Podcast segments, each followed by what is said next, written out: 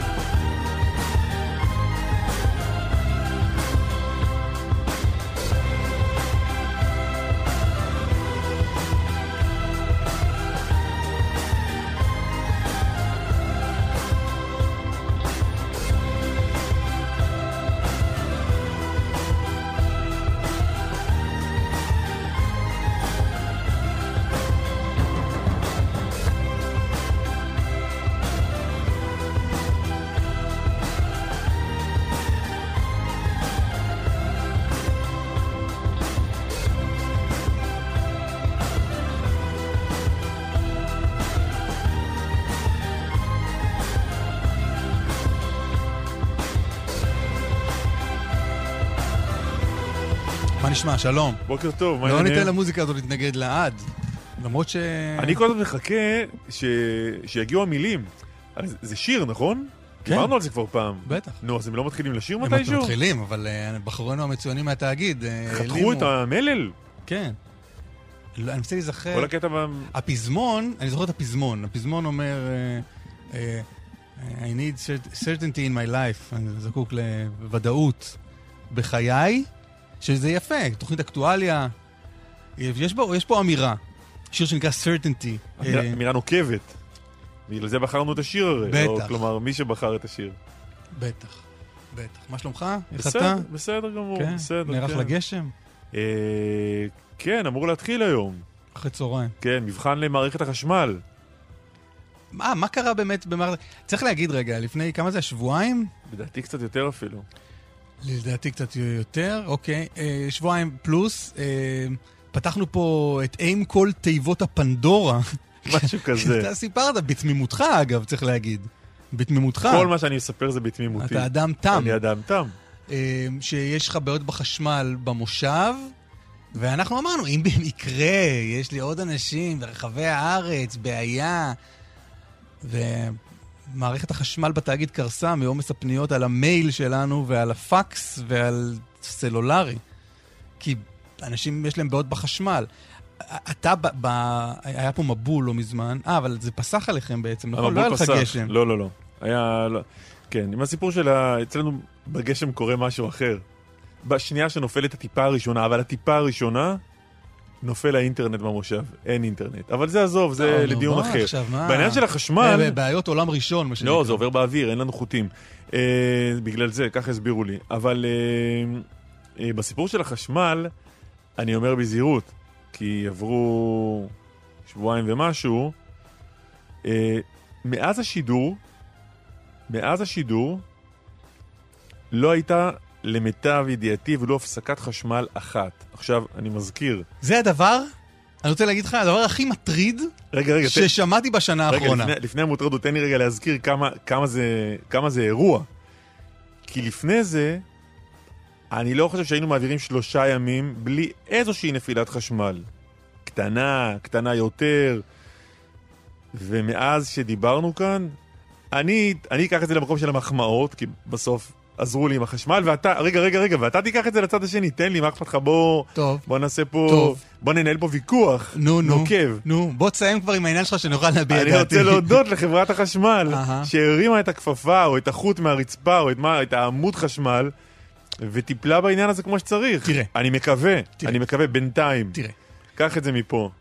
אם זה מקרה, אם זה מקריות, פוקס. לא, זה לא יכול לקרות. אין שום קשר בין המקרים, אז אני אומר, זה סבבה, הכל בסדר. לא, לא, זה לא מקריות, לא יכול להיות מקריות. מה זה אומר, אבל תחשוב רגע מה זה אומר, שאתה התלוננת בשידור על בעיות חשמל, וחברת החשמל תיקנה את זה. זה אומר שהם קשובים לפניות הציבור. זה אומר שהם יכלו לתקן את זה כל הזמן.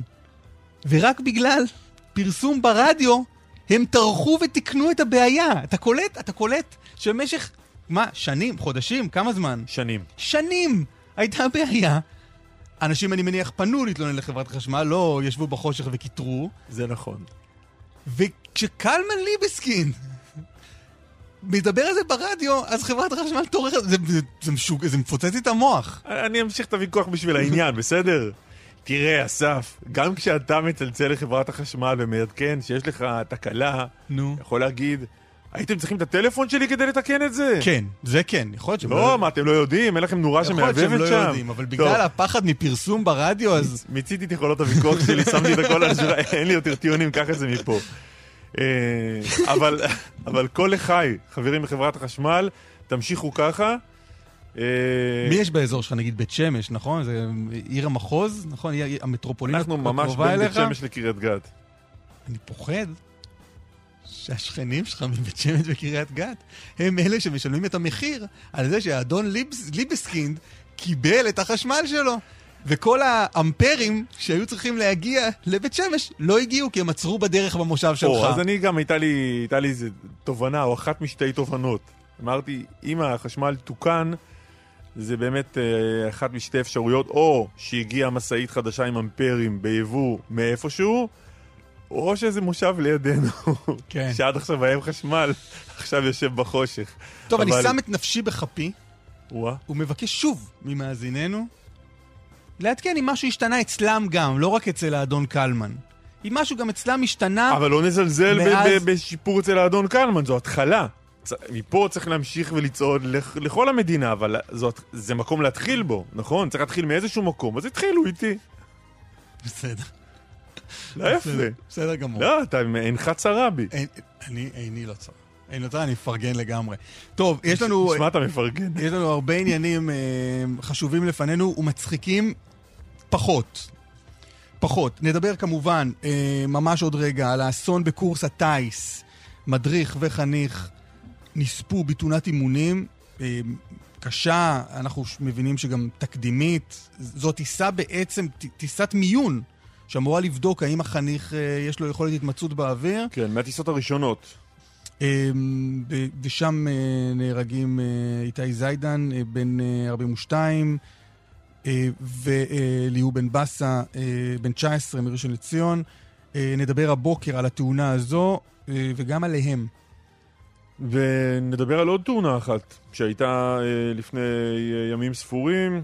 אה, גם בצה"ל, רב נגד אה, שחר זאדה נהרג, שירת אה, באגף המודיעין. בן 45 מחולון. אב לילדים, אנחנו נעסוק גם ב, בסיפור מותו. תאונת עבודה ש, שרב הנסתר הגלו, על הגלוי אה, לגביה, אה, וננסה להבין מה קרה שם, אה, שהוביל למותו של אה, רב נגד שחר זאדה. מה עוד הבוקר? אה, פרופסור סיגל סדצקי, זוכר אותה? לשעבר ראש שירותי בריאות. הציבור במשרד הבריאות. אה, נשאל אותה על אה, איך היא מבינה את ההתמודדות הנוכחית של, אה, שלנו עם הקורונה והיציאה הזו, דיברנו על זה אתמול עם מנכ"ל משרד הבריאות, אנחנו יוצאים מהסגר למרות שהתחלואה עולה. האם זה לא בדיוק מה שעשינו בצאתנו מהגל הראשון והתחרטנו על זה אחר כך? נשמע את התובנות של פרופסור סדצקי בעניין הזה. זה גל, ש... זו, זה... יש גל ראשון, שני ושלישי של מחלה, וגל ראשון, שני ושלישי של, אה, של אה, התחרטויות. נכון, ואנחנו בדרך לשם. נכון. אה, מה ר- עוד? יושב- רן ארז, יושב ראש ארגון המורים. אה, הם לא מתכוונים לעבוד בחנוכה, לכאורה גם לא אמורים לעבוד בחנוכה, זה ימי חופש, מצד שני, יש פה טענה, אנחנו חוזרים, הילדים חוזרים ללימודים ממש דקה לפני חנוכה, ואז לצאת שוב לחופשה, נשמע מה הוא אומר. אוקיי, אה, אנחנו כאן עד 10, גם ברדיו, כאן רשת, גם בטלוויזיה, כאן 11, אפשר לצייץ לנו בהשטג קלמן ליברמן אשר בטוויטר. אה, העורך הוא איתמר דרוקמן, המפיקה היא אליי הגנה, על הביצוע הטכני אמיר שמואלי, רועי שרון כתבנו הצבאי עכשיו איתנו, שלום רועי. שלום, בוקר טוב לכם. עוד רגע נדבר על תאונת המטוס בקורס הטיס, אבל קודם, אה, תקיפה בסוריה הלילה? ככה מדווחים אה, אה, סוכנות הידיעות הרשמית בסוריה, מדווחת שהלילה ישראל תקפה שם יעדים, גם באזור רמת הגולן וגם באזור שמדרום לדמשק. שני האזורים האלה, כידוע, הם בטווח הקרוב לישראל פחות מ-70 קילומטר, שזה אותו, אותו טווח שמי זוכר בכלל שהרוסים התחייבו לישראל שלא תהיה שם נוכחות צבאית של איראן. ושוב אנחנו רואים שישראל אה, תוקפת, לפחות לאותם, לפי אותם פרסומים, באותו מרחב הזה, וכבר, אם פעם תמיד דיברנו על ההתבססות האיראנית בסוריה, אז כבר יכול להיות שזה גם ההתבססות של חיזבאללה בסוריה, כי חיזבאללה גם הוא מתבסס ברמת הגולן. וזה בא שבוע אחרי התקיפה שראינו, תקיפה שישראל כן לקחה עליה אחריות, כי היא באה בתגובה להפרת ריבונות, אותם הנחת מטענים שהיו בשטח רמת הגולן, חדירה לשטח ישראל. על התקיפה הזאת ישראל לא לוקחת אחריות, ויש שם את ה... אם מישהו חשב שהאיראנים התייאשו, מרימים ידיים או נפרסים בצורה יותר שנוחה לישראל באזור סוריה, אז שוב אנחנו מקבלים הוכחה שזה לא קורה. טוב, בוא נעבור לעניין uh, תאונת הטיסה אתמול. אנחנו יודעים היום משהו שלא ידענו מיד אחרי? אנחנו לא יודעים, אבל במהלך כל הלילה עבדו שם, בזירה, הם השאירו את השרידים של המטוס, לא נגעו בהם. יש שם uh, אנשים של חיל האוויר, חוקרים עם כל מיני מכשירים של לייזר לסריקת uh, חלקים ושרידים של מטוס, וזה מה שהם עשו שם uh, במהלך הלילה, וגם היום אני מניח שהם יישארו שם. הם הקימו שם אה, תאורה ופרסו שם את כל, הרבה מאוד אה, כוחות שלהם כדי לנסות להבין מה גרם לתאונה. עד עכשיו יש, מפקד אה, חיל האוויר הורה על הקמת צוות מומחים, הצוות הזה הוקם. טייס קרב בדרגת אלוף משנה, שהתפקיד שלהם יהיה לנסות להבין מה, קרה, מה גרם לתאונה שהיא באמת נדירה. מדריך טיסה מאוד מנוסה, רב סרן, טייס קרב לשעבר. המטוס מטוס שחיל האוויר סומך עליו, מטוס אמין, מטוס בטיחותי, נקרא סנונית, שהחליף את המטוס הצוקית הקודם, הפוגה, ולא לא היו איתו שום תקלות, הוא מתוחזק על ידי חברת אלביט, חברה אזרחית, הם טסו במזג אוויר נוח, בגובה שהם היו צריכים לטוס בו ובמהירות שהם היו צריכים לטוס בה, ולא היה שום איתותים, שום איתותי מצוקה, לא הייתה שיחה בקשר, לא שום דבר. אין, באמת, כרגע הכל פתוח, זה יכול להיות גם תקלה טכנית וגם טעות אנוש, אבל uh, לכן חוקרים את זה בחיל האוויר, כי לא היו סימנים מקדימים, ובדרך כלל בתאונות כאלה יש איתות, יש חיווי, יש שיחה בקשר, גם אם זה תאונה, גם אם זה תקלה טכנית וגם אם זה טעות אנוש, לא מדובר במהירות כמובן של מטוס קרב, זה מטוס קל. ולכן uh, בחיל האוויר מנסים להשיג כמה שיותר מידע מתוך השרידים של המטוס לנסות לשחזר מה, מה קרה שם, כי קופסה שחורה אין במטוס הזה. רועי שרון, תודה רבה לך. תודה רבה. סגן אלוף אה, ערן רמות, שלום. טייס קרב ועבר בחיל האוויר, אה, לשעבר טייס הניסוי הראשי של חיל האוויר, מדריך בבית הספר לטיסה, מפקד החניכים בשלב המכין. נשמע כמו האיש לשאול אותו שאלות בנוגע לתאונה הזו. בהחלט. אה, תובנות ראשונות שיש לך בעקבות התאונה הזו? מילה אחת, תעלומה. מפני שהשלב טיסה שבו נמצאים הוא שלב באמת חסר אתגרים מבחינת ביצועי המטוס. גם המהירות היא איטית, גם uh, כל תרגילי הטיסה הם רק בשביל להראות לחניך, להדגים לו ולראות איך הוא קולט את, uh, את התכונות הכי בסיסיות של uh, מטוס שטס באוויר. הטיסה היא בלב המהירות המותרת למטוס, היא בגובה סביר ונוח שרק אפשר להתרשם, וכל מטרת הטיסה בשלב הזה מבחינת החניך היא מבחינת המדריך והחניך ביחד, זה לראות כמה החניך קולט מהר את הדברים האלה ואיך הוא אה, אה, חי איתם. זה שלב מיון ראשוני לחלוטין, זה כמו לקחת אה, אה, אחד שלא יודע לנהוג במגרש חנייה הגדול ולהראות לו, אתה מסובב את ההגה ימינה, אז, הרגל, אז האוטו נוסע ימינה, אתה לוחץ על הברקס, האוטו עוצר. זה כל כך בסיסי מבחינת תרגילי הטיסה, שזה הופך להיות תעלומה. זאת אומרת, יש גם הצורה שבה המטוס אה, נראה שפגע בקרקע, ממה שראיתי בטלוויזיה, זה, אה, זה פגיעה נקודתית, זאת אומרת, כאילו המטוס נפל מהשמיים ולא טס ונמרח על פני האדמה. זה אומר שקרה תסביר משהו... תסביר את ההבדל, מאוד... תסביר את ההבדל בין להימרח על האדמה לבין ליפול מהשמיים. מטוס שטס, המהירות טיסה היא בסביבות נניח 100-150 קילומטר בשעה.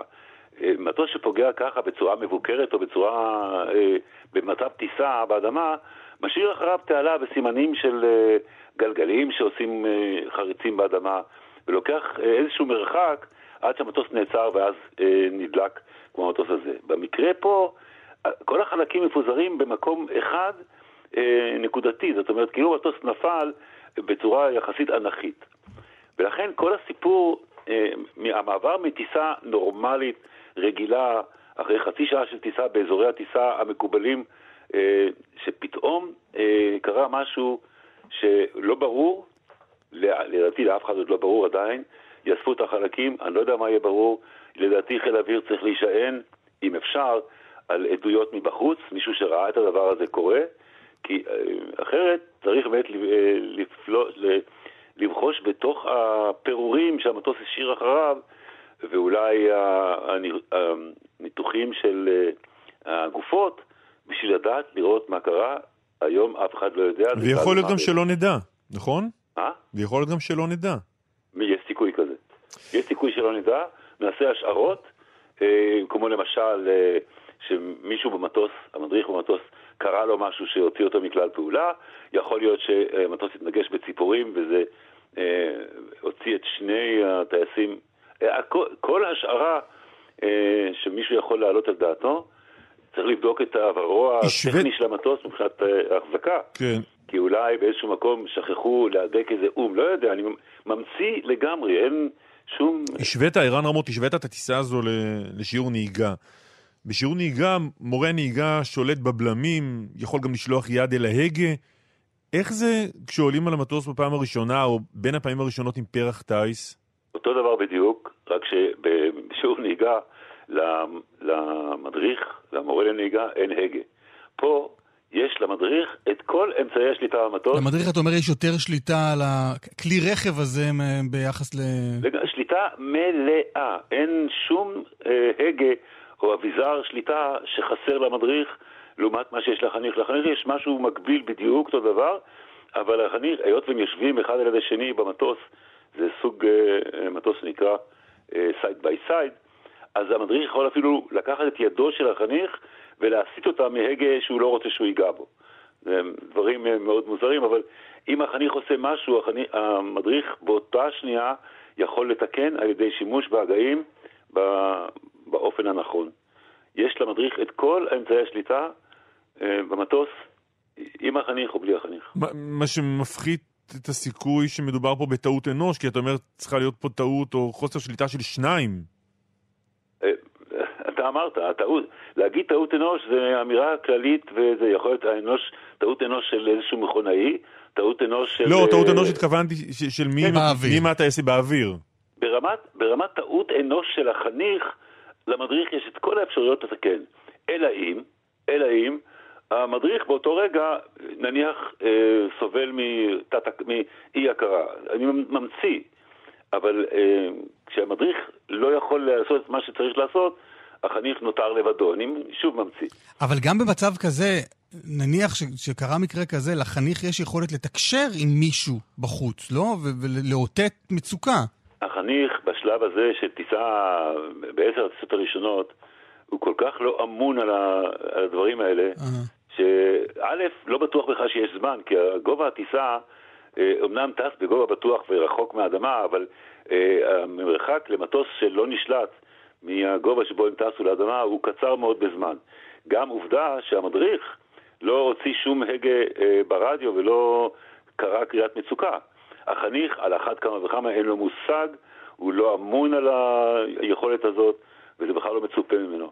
עושים משהו? כלומר, באיזה, איזה פעולות? מה, מה עושה המטוס בטיסות ראשונות שכאלה, חוץ מאשר, כמו שאמרת, לתת לחניך תחושה של איך זה באוויר?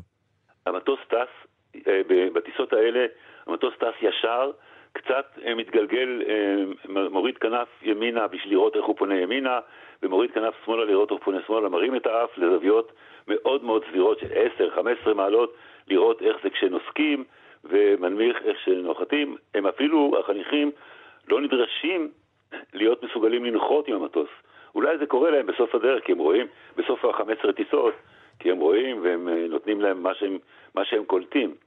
יש כאלה שזה שלב מיון ראשוני שבו אה, החניכים הפחות זריזים בקליטה הם אלה שממוינים החוצה. Mm-hmm. והיותר אה, טובים, אלה שקולטים ומתמצאים טוב באוויר ויכולים אה, ומבינים מהר יחסית את התכונות הבסיסיות לחלוטין של המטוס, אז נותנים להם טיפה יותר, אולי הם אפילו נוחתים, אבל זה לא נדרש. נדרש מהם אה, לפנות ימינה, לפנות שמאלה, להרים תף, להוריד תף. זה בערך כל התרגילים, ש- אה, האתגריים שהם מקבלים. סגן אלוף ערן רמות, תודה רבה. תודה, תודה. זה דבר. הפרופסור סיגל סדצקי, שלום. שלום, בוקר טוב. לשעבר ראש שירותי בריאות הציבור במשרד הבריאות, מה שלומך? בסדר גמור, תודה. איך את? מתגעגעת? אה, אני בסדר גמור, ומצופה כמו כולם מה קורה מבחינה לאומית, מה קורה, מה קורה עם הקורונה. לא, מה שאסף התכוון לשאול, זה יותר קל להסתכל על האירועים מבחוץ מאשר מבפנים. אה, אני, אם יותר קל, תראה, להסתכל על האירועים מבחוץ זה, זה לא כל כך קל, אה, אבל להיות בפנים זה מאוד קשה. לא מתגעגעת, אני רושם לפניי. נכון. א- איך את רואה את אה, פועלנו אה, כרגע, עם צאתנו מהגל השני, או ניסיונותינו לצאת מהגל השני? תראה, קודם כל, אה, אנחנו כבר אה, קצת התרגלנו וכאילו הכל בסדר, אבל אנחנו נמצאים היום אה, על סביבות ה-800 חולים. אני רוצה להזכיר שוב את אותו גל ראשון מפורסם, שבו המקסימום שלנו היה 700. זאת אומרת, אנחנו נמצאים היום, אנחנו... לעומת קרוב לעשרת אלפים של הגל השני, אנחנו כאילו בסדר, אבל לא, אנחנו ממש לא בסדר. יש פה תחלואה, יש פה תחלואה ברמה משמעותית, וזה לא המצב שהייתי רוצה שנהיה בו. בשלב כזה, הקבינט, משרד הבריאות, עושים נכון כשמשחררים עוד, עוד שבוע וחצי לדעתי, אנחנו כבר אמורים להיות בעצם במערכת חינוך מלאה לגמרי, מתחילים לפתוח את מרכזי הקניות, אלה צעדים נכונים? תראה, השאלה היא, אני חושבת שיותר מדי מתרכזים פה במה לעשות ופחות מאיך לעשות. אם הזכרת את מערכת החינוך ואת העסקים הקטנים, אני חושבת ששתי המערכות האלו צריך לעשות הכל, אבל ממש הכל, על מנת שהן תהיינה פתוחות. אני חושבת שאנחנו צריכים לדאוג שהמער... קודם כל שמערכת החינוך, בייחוד לגיל הרך, אבל כל מערכת החינוך, תהיה פתוחה גם כשאנחנו עולים בתחלואה. הנקודה היא שאנחנו לא מספיק לומדים מטעויות, ואנחנו מדשדשים במובן הזה, כי אם תיקח ממאי בעצם, הרי היו טעויות ש, שהמערכות נפתחו מהר מדי ולא נכון. אני שמחה לפחות עכשיו שיש ניסיון, ניסיון, אנחנו בימים האחרונים פחות מצליחים בזה, שיש ניסיון באמת לשלוט על קצב הפתיחה. אבל למעשה אנחנו עדיין לא, למשל, במערכת חינוך שהיא מאורגנת כמו שצריך. בשביל מה שנקרא שגרת קורונה. שזה אומר מה? שגרת קורונה אומרת שאם אנחנו רוצים, ואנחנו רוצים, רוצים להחזיק את מערכות החינוך פתוחות, זה חשוב גם לכלכלה, גם לרווחת הילדים, גם לרווחתם הנפשית, גם לרווחתם, כמובן ש- אה, אה, אה, לימודית, אבל באמת, אנחנו כבר במצב כרוני. אנחנו כבר נמצאים בתוך המגפה הזאת בין עשרה ל-11 חודשים, זאת אומרת, המצב הוא כבר מצב מתמשך, במצב כזה מערכות החינוך צריכות להיות פתוחות, אבל אנחנו לשם כך צריכים מערכות חינוך שבהן באופן קבוע הילדים לומדים במסגרות מאוד מאוד קטנות. אני כבר מאוד לא אוהבת את המילה קפסולה, מכיוון שעשו לה כל כך הרבה אביוס עם, עם, עם, עם קפסולות מדומות, עם קפסולות לשעה, עם קפסולות לערב, דברים שהם ממש לא המטרה של קפסולה. ילדים צריכים ללמוד, מערכת החינוך צריכה להיות מאורגנת ללימוד בכיתות קטנות, בהפרדה בין הילדים, אה, פשוט בצורה שבה תהיה אפשר לה- להוריד את סיכויי ההדבקה ולגרום לכך שאם ישנה הדבקה, היא הדבקה בקבוצה קטנה. דיברה איתנו, וכזאת- דיברה איתנו אתמול הממונה על אה, החינוך היסודי במשרד החינוך, והיא אמרה, כן. אנחנו ערוכים. תראה, אנחנו ה- מוכנים, ו- ו- והכיתות, אה, וילמדו בכיתות בהתאם לדרישות של משרד הבריאות. אני שמעתי את המשפט הזה, כמות הפעמים שאני שמעתי את המשפט הזה היא אדירה. אני לא יודעת מה יקרה עכשיו, אני מצפה לראות מה יקרה עכשיו אחרי כל הדיונים. אבל אם ניקח את הפתיחה של, ה, של, ה, של הגיל הרך ושל הכיתות הנמוכות, באופן מוצהר, את, את הקפסולות של כיתות א', א', ב', למשל, החליטו שהוא לא נדרש, והפרו אותו. עכשיו, בעיניי זאת לא, זאת לא שגרת קורונה, בעיניי זאת לא התכוננות, ובכלל לא היינו צריכים להגיע לנובמבר בשביל לראות את הדברים האלו. בספטמבר לא היו צריכים לפתוח בכזאת צורה את מערכת החינוך. כך שאני מאוד מאוד אשמח אם אני טועה הפעם, ואם, ו, ואם מערכת החינוך פתאום, ואני גם חושבת שכולנו יודעים, לכולנו יש חברים וכולי, ואנחנו גם יודעים מה קורה בשטח. זאת אומרת, לא, אני לא חושבת שמדינת ישראל ערוכה ללמוד כמו שצריך, ואני רוצה להגיד שעושים הרבה מאוד השוואות עם מדינות אחרות, ואומרים אלה פתחו ואלה פתחו ואלה פתחו, אבל לא מביאים בחשבון שבמדינות אחרות מערכת החינוך נראית אחרת, פשוט נראית אחרת. מה לגבי שאר, שאר הדברים שאנחנו הולכים ונפתחים בהם אחד אחרי השני? עוד מעט איזה פיילוט של, של קניונים וחנויות רחוב פתוחות כבר הרבה זמן. יחסית. תראה, אני חושבת, זאת אותה, האמירה שאמרתי לגבי מערכת החינוך נכונה גם לגבי העסקים הקטנים. אני חושבת שבמצב מתמשך, במצב כרוני שמתמשך כבר כל כך הרבה חודשים, כן, העסקים הקטנים צריכים להיות פתוחים, ולכאורה, אם העסקים הקטנים יהיו פתוחים כמו שצריך, אין בעיה עם העסקים הקטנים. הבעיה שלי, לי אין בשורה עקרונית למקומות של התקהלויות. לא יעזור כלום. אנשים צריכים להבין שחתונות גדולות, כן? כמובן שבחיק המשפחה המצומצמת או חברים, אה, עם מספר קטן של אנשים אין בעיה להתחתן.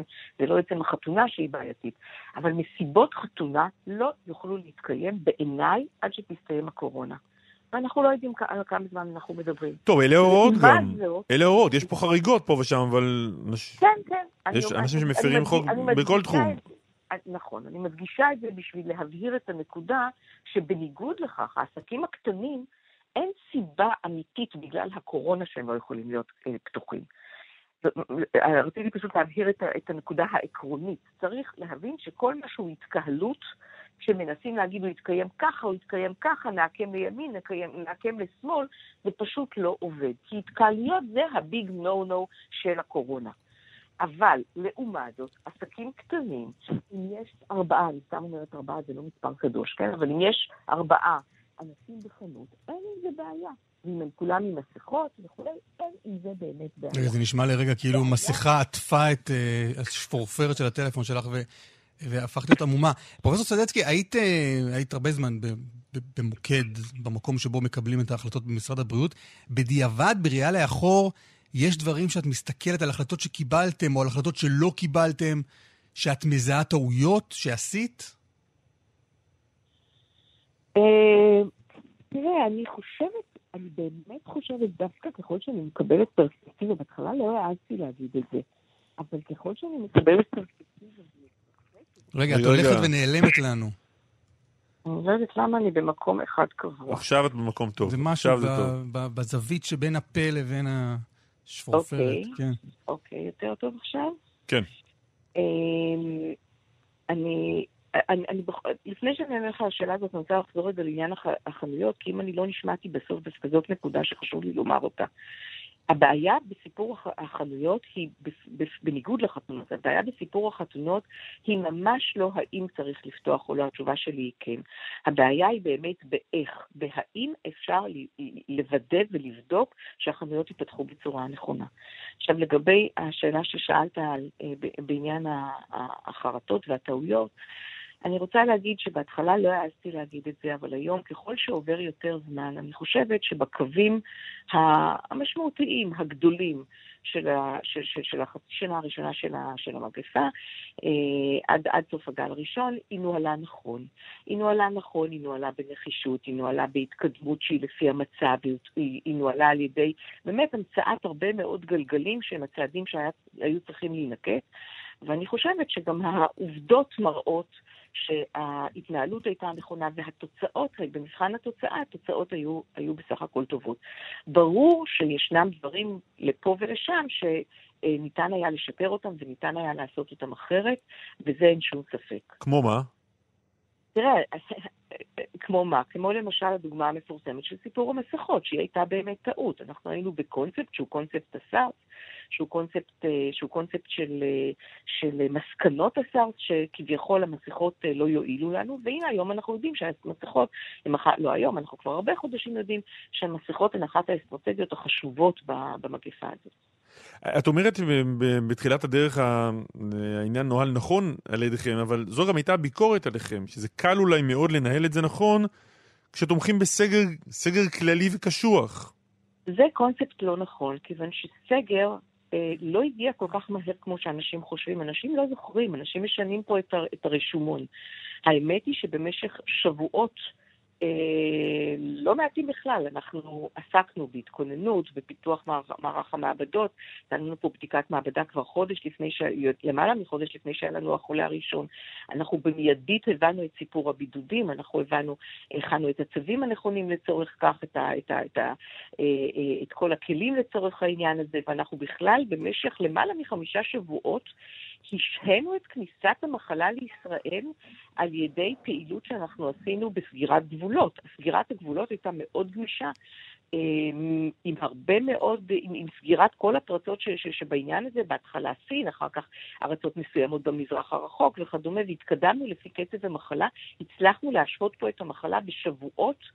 וגם הסגר לא הגענו אליו בבת אחת, אלא התחלנו עם הרעיון של ריחוק חברתי. אבל פרופסור סדצקי, אני חושב שמה שאמרת על הקונספציה בעניין... הסגר היה פחות מחמישה שבועות, כן. הקונספציה בעניין המסכות, הטענה נגדכם וגם נגדך אישית הייתה שהיה קונספציה שגויה בעוד כל מיני נושאים. נפתלי בנט כתב בספר שלו, אה, הם היו נעולים על סגר. סימנטו וסדצקי לא היו מוכנים לשמוע על שום חלופה. הם הכשילו יוזמות שונות להגדלת קיבולת הבדיקות, למשל. זה פשוט לא נכון. הסגר הופעל רק במחצית השנייה של מרץ לקראת פסח. זה פשוט לא נכון עובדתית. ואנחנו, אה, אה, כל ההיערכויות שלנו... לא, מה, מה זה המחצית השנייה של מרץ? זה לא זה... הרבה מאוד זמן אחרי שהגיעה לפה הקורונה, המחצית השנייה של מרץ. סליחה, אנחנו מנענו את הגעת הקורונה, זאת בדיוק, קודם כל זאת בדיוק הנקודה. אנחנו מנענו, אנחנו מנענו את הגעת הקורונה. ומשהגיע ולא... לפה מהר מאוד הלכנו לסגר. תראה, תראה, אני חושבת שהסגר הראשון, לי היום אין ספק שהוא היה יותר ממוצדק. בעיתוי שלו, בצורה שבה הוא נעשה וכדומה. אני רוצה להגיד לכם שכשהגיעו לפה האנשים מה, מה, מה, מהפרינסס דיימונד, כן? כשהגיעו לפה האנשים... אותה ספינה. מהספינה בדיוק, מהספינה המפורסמת שעגנה ביפן, אנחנו יודעים שזה היו אנשים שהיו בספינה, הם לא היו חולים, הם נבדקו ביפן ויצאו שליליים, ובכל זאת, כשהם הגיעו לכאן, אנחנו היינו בלבטים עצומים באיך, באיך לטפל בהם.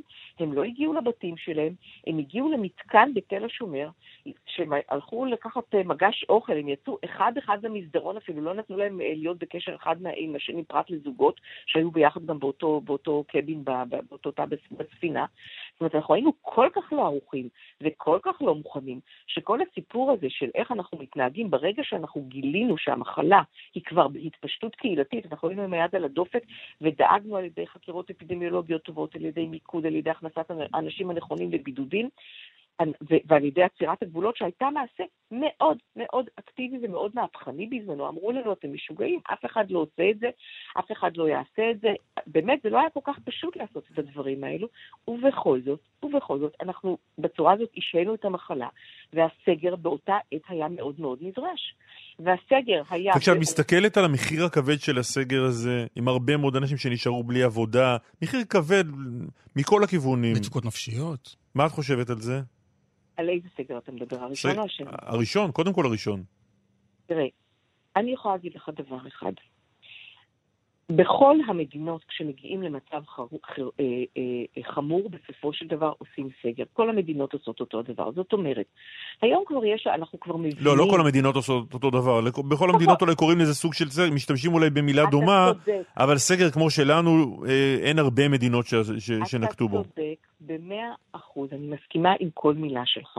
ולכן אני אומרת, הסגר הראשון היה נדרש והכרחי ברמה שבה אנחנו ידענו לטפל בדברים. היום, הסגר השני, ואני מקווה מאוד שלא יהיו עוד סגרים, המילה סגר משתנה. אני בדיוק חושבת שאתה עלית על הנקודה הנכונה.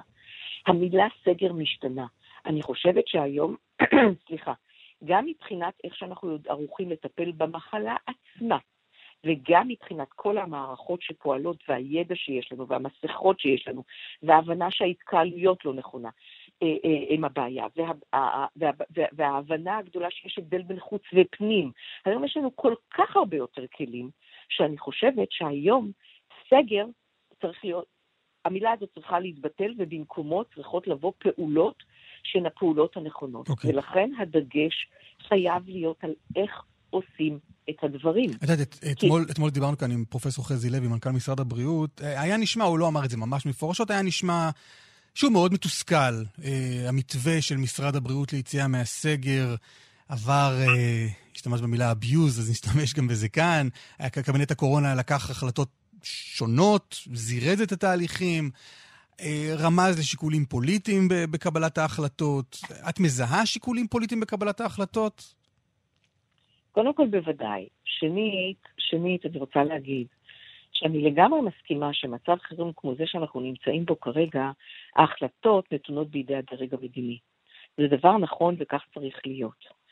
אבל אמ, אני... איפה את מזהה, אבל את אומרת בוודאי על, אה, על לא, שיקולים אני לא, אני פוליטיים. לא מעוניינת, אתה יודע שאני אני, אני לא מעוניינת להיכנס לפוליטיקה, אני לא חושבת שזה נכון שאני אכנס לפוליטיקה, אבל לא, בוא לא נקרא... לפוליטיקה, רק לתפר שבין אה, החלטות מקצועיות להחלטות פוליטיות. תראה, תראה, זה לא סתם שכל, שכל אחד מושך לכיוון שלו, אוקיי?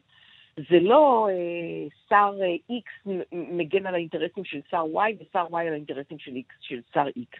כל שר מנסה למשוך לכיוון שלו, לכיווני פתיחות, שהן... אה, אה, ואנחנו יודעים שנעשו טעויות, אנחנו יכולים לסמן אותן, אותן, אותן, אותן בבירור. אה, אם ניקח את מה שקרה במאי, בשביל להרחיק קצת את הלחץ על מה שקורה כרגע, אם ניקח את מה שקורה במאי, היה לחץ על מהירות הפתיחה, היה לחץ על אופן הפתיחה, היה כל מיני תרגילים שעשו, שבהם ניסו במרכאות לעבוד על הווירוס. זאת אומרת, כל מיני, כל מיני פשרות וכל מיני עניינים שהם יצרו כמה בעיות. אחד זה הווירוס הוא וירוס, אין, לו, אין איתו נגושיישן, אין איתו משא ומתן. זה דבר ראשון. לא, מה זה התרגיל? שני- לא הבנתי למה מתכוונת כשאת אומרת תרגילים. לא, אני לא מתכוונת, ש... ש... אולי השת- אני השתמשתי במילה הלא נכונה, אני מתכוונת לכך ש... ש... ש... ש... שניסו לעקם את המתווים. אה, יש גם בעיה של רוחביות. ברגע שפותחים משהו אחד, אה, זה משליך על, על, על, על נושא אחר, וכל סקטור בא ואומר, אם הם יכולים, למה אנחנו לא יכולים? כן. אם אפשר לפתוח את האי הירוק באילת, אז למה בטבריה אי אפשר? אז במקרה הזה דווקא יש תשובה מאוד טובה, אילת באמת מאוד שונה, וים המלח באמת מאוד שונים ובאמת נמצאים גיאוגרפית במקומות מבודדים, שאר המדינה לא.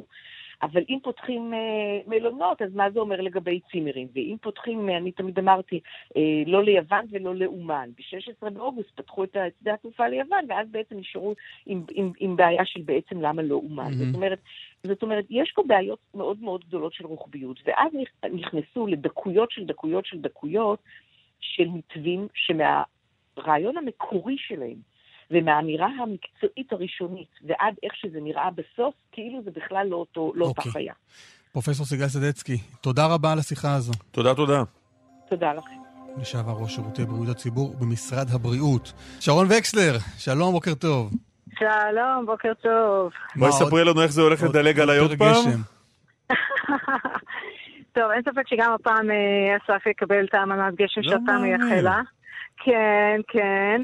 אבל תראו, כל המערכת הזאת היא מערכת אה, ממש קצרה. הכל מתחיל רק היום משעות אחר הצהריים עם איזה שהם גשמים מקומיים לא מאוד רציניים. בשעות הערב זה הופך להיות מערכת עוצמתית יותר, עם סופות רעמים וברקים, ששוב הדגש הוא לאורך מישור החוף. ושוב קיים חשש מפני הצפות אה, לאורך מישור החוף ובשפלה, כי אנחנו מדברים על כמויות גשם גדולות בפרק זמן קצר, מהערב עד מחר בצהריים, ואז כבר הכל אה, יירגע בצורה משמעותית. אז זה לא משהו מאוד ארוך. כן אמור לרדת גם באזור המרכז, קלמן, לא תצא לגמרי אתה. המרכז? לא. זהו, אני- מרכז זה- ערי אסף. המרכז, ערי המרכז. תקשיבו, כל אחד רואה את המרכז במקום אחר. אני מבחינתי ערי המרכז, אוקיי? זה יפה, זאת אמירה יפה. לקחתי אותה. נכון? בטח. שזה גם את, הרי המרכז. ברור, זה קלמן ואני, ברור. כן, אנחנו- אוקיי. במרכז, אני הולך קרי- את זה בין קריית. גת לבית שמש, זה המרכז. אז גם, גם בערי המרכז אה, יקבלו את מנת הגשם שלהם. לא מדובר בכמויות גדולות בערי המרכז. כן בצפון יהיו כמויות יפות, אבל שוב, הכל הכל מתמקד לאורך מישור החוף, החשש מפני הצפות קיים.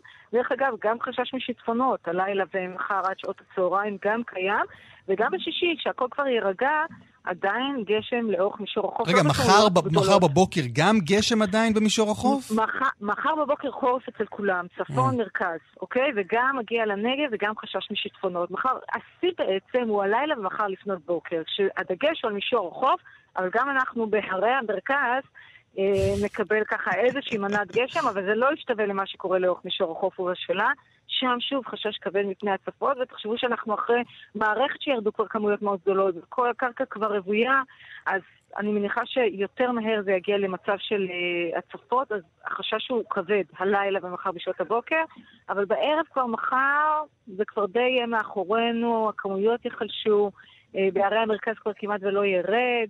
שוב, הדגש יהיה לאורך מישור החוף, אבל גם בעוצמות זה יהיה משהו הרבה יותר מתון, סופות רעמים ברקים, הלילה ומחר בבוקר. תגידי, שרון, בתחילת ה... כמה פעמים היא אמרה, הרי המרכז, כן. בשיחה הקצרה שלנו, כאילו את משווקת משהו.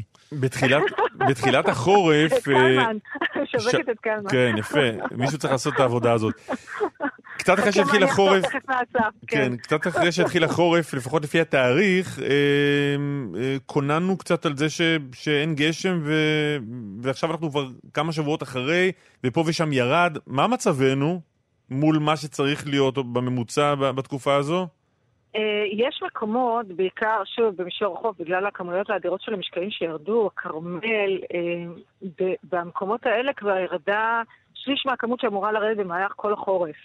כלומר, מקומות שבהם באופן נקודתי ירדו כמויות גשם גדולות, אז אנחנו במצב מצוין. אבל אני שוב חייבת כאילו להיכנס למשבר האקלים ולהגיד פה מילה, שאנחנו רואים שוב את העניין הזה, שזה כמויות גדולות של משקעים בפרק זמן קצר, כל פעם מתמקד באזורים מסוימים, זה לגמרי תוצר של העניין הזה, של, של ההתחממות ומשבר האקלים. כל פעם רואים, למה את אומרת משבר אקלים, משבר אקלים? זה כאילו, זה התוצאה, אוקיי? מה שאנחנו מקבלים זה התוצאה של הדברים האלה, והעובדה שבאזורים הפנימיים של הארץ, אה, מקבלים פחות גשם, זה חלק מהתהליך הזה של המדבור שכל הזמן מאיימים מפניו, שהמדבר הולך ותופס יותר תאוצה וככה מצפין, ואנחנו מרגישים את זה באמת באזורים מסוימים, כמו שקלמן מתלונן שאצלו לא יורד מספיק גשם, החוף צמוד לים, אז שם כן הכל מתעורר.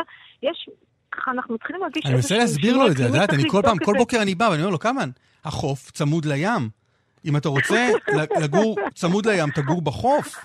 אתה גר במקום שאינו צמוד לים, ולכן אתה לא בחוף. אז קודם כל, אני חושב שזה שהחוף- שרון, רגע, אני רוצה להגיד שזה שהחוף צמוד לים, מבחינתי זו לא גזירת גורל. בסדר? למה תמיד החוף צריך להיות צמוד לים? טוב, שרון בקסר, תודה רבה. לא, אבל זה שאנחנו מתחילים להיות צמודים למדבר, זה הבעיה, קלמן כן, ואני, כן. זה זה העניין. תודה, שרון. תודה חברים, ביי ביי. רק מילה על הסיפור הזה במרכז. אני כילד ירושלמי גדלתי עם, ה... עם המיתוס הזה שירושלים היא מרכז המדינה. זה נכון. ואז פגשתי לא מזמן חבר שלמד איתי בשכבה, והוא אמר לי, אתה יודע, רק כשהגעתי לצבא, ופגשתי עוד אנשים מכל הארץ, הבנתי שזה זה שקר. כשרצו להיפגש, כל הצוות, נגיד, אמרתי, בואו, הכי טוב שתבואו אלינו, לירושלים, זה מרכז הארץ. כולם הסתכלו עליי, כאילו אני משוגע. אמרו, זה מרכז הארץ. כן. למה אתה קרוב בדיוק? כן. אני, כש- כשאני הייתי ילד, כשאמרו הגוש, זה היה גוש עציון. כשהלכתי לישיבה, היה לי בחדר חבר מגוש קטיף, היה אומר הגוש, אז לא הבנתי על מה הוא מדבר, ויש כאלה שהגוש זה גוש דן, נכון? זה גם גוש, לא חושב שמישהו קורא לגוש דן הגוש. לא? לא נראה. יש את הגוש הגדול, זה משהו אחר. זה לא זה, זה לא זה. אה, אה, יש לנו ממש שתי דקות לדבר עם תמר אלמוג. תמר אלמוג, יש לך שתי דקות לדבר. שלום, שלום למאזינה חברים. תמר אלמוג, על מה תרצי לדבר הבוקר? אה, אני רציתי לבקש אה, לדבר איתכם על תיקי אלפים, תיקי ראש הממשלה. בבקשה. טוב, אז אני אעשה... אני אעשה את זה מאוד מאוד קצר. אתמול בית המשפט בעצם מקבל את בקשת אה, הסנגורים ומשנה את הסדר של הדיונים במשפט. התוצאה היא שבעצם דיוני ההוכחות בתיק הזה יתחילו בפברואר ולא בינואר, אבל רק נסביר במה מדובר. יש נטייה לקרוא לכל דבר שקשור בתיק הזה דחייה, ניסיון דחייה. זה ממש לא הסיפור. באו הסנגורים והעלו בקשה שלפחות לדעתי הגיונית מאוד ומוצדקת מאוד, ואמרו, תראו, אנחנו ביקשנו לתקן את כתב האישום. אנחנו טוענים שיש פגמים בכתב האישום. עכשיו, לא משנה אם הם צודקים או לא, אי אפשר להשיב לאישומים, מה שהם היו אמורים לעשות ביום ראשון כבר, בלי לדעת לאיזה אישומים משיבים. כתב האישום כן יתוקן או לא יתוקן, זה מאוד מאוד רלוונטי. ולכן גם הפרקליטות מסכימה לחלק הזה בבקשה שלהם, ומאוד מהר, כל העניין לקח לדעתי שעתיים כולל הכל, בית המשפט מקבל את הבקשה ואומר, אוקיי, צודקים, קודם כל נדון בבקשות שלכם, לתקן את כתב האישום ובקשות אחרות, ורק אחר כך תענו לאישומים, שזה כבר יהיה בינואר, ולכן ההוכחות יהיו בפברואר. יש עוד חלק, אבל אני לא יודעת אם נשאר זמן. אם זה חלק ממש קטנטן, אז כן. אז, אז יש עדיין ויכוח גם על חומרי פשוט החקירה הרבה בתיק הזה, מאזינים עוד על בעניין הקו. הזה לך. אה, יש עוד אה, חלק שנגע ויכוח לגבי חומרי החקירה, אם כן או לא יעברו לסנגורים, אז uh, בעניין הזה גם עדיין אין הכרעה. בשורה התחתונה, מבחינת לוחות זמנים, יהיה דיון בבית המשפט בעוד שבוע וחצי. בטענות המקדמיות, כלומר בבקשות לתקן את כתב האישום, בטענת הגנה מן הצדק שראש הממשלה יעלה, בינואר תשובה לאישום, בפברואר תחילת הוכחות. תמר אלמוג, תודה רבה. תודה רבה לכם. סוף שעה ראשונה. אחרי הפרסומות והחדשות נדבר עם יושב ראש ארגון המורים רן ארז על הלימודים בחנוכה, שמסתבר שלא יהיו אליבא דארגוני המורים. גם uh, נדבר על uh, שחר זאדה, זיכרונו לברכה, uh, רב נגד, שנהרג לפני מספר ימים uh, בתאונה בצבא.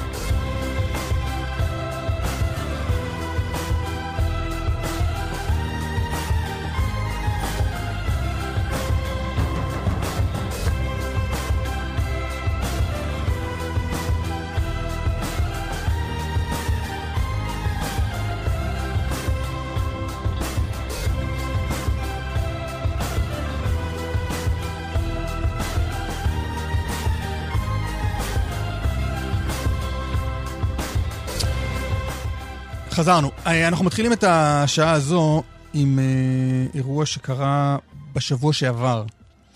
נגד צה"ל אה, נהרג כתוצאה מתאונת עבודה. רב נגד. כן, עלה, עלה כן. לדרגת רב נגד. שחר זאדה, שירת באגף המודיעין, בן 45 מחולון. זה קורה במהלך נסיעה בכלי הנדסי בבסיס צבאי במרכז הארץ. האירוע מתוחקר, אנחנו לא יודעים הרבה יותר מזה. אה, ואיתנו גיא פלדמן, חברו של רב נגד אה, שחר זאדה, זכרו לברכה. שלום, גיא. בוקר טוב, שלום. קודם כל, תודה שהיית איתנו, ואנחנו משתתפים בצער החברים, ודרכך גם בצער המשפחה. אתה יודע קודם כל להגיד משהו על התאונה הזו? אה, התאונה כרגע מתוחקרת על ידי מצ"ח. הפרטים חסויים. תאונה מצערת לצערנו הרב. חסויים בגלל המקום שבו הוא שירת. או מש... אמת, אמת, בדיוק. ספר על שחר. שחר, שחר זה... וואו, אני יכול לגמור לך את כל השידור רק בשביל... אה, אבל אה, נספר אה, קורטוב על האיש ה... קשה לדבר עליו אפילו בלשון עבר. אדם בעל לב עצום, בשבעה נחשפנו גם הצבעוניות שהוא היה חשוף אליה, הוא נגע בכל כך הרבה אוכלוסיות מכל התחומים. אה, אנחנו היינו אה, חברי ילדות מהתיכון שבו למדנו יחד, אה, ולפני כשבועיים לפני מותו, הוא החליט לעשות לנו מסיבה של על, האש בביתו, הוא היה אה, אה, מומחה באכלת בשר, היה לו אה, מעשנת, כולנו נפגשנו שם. כל, הח... כל החברים. כל החברים יחדיו, כן. Mm-hmm. והיה שם משהו נורא מיוחד בו, שמאוד ריגש אותי, אפילו סיפרתי את זה לילדיי.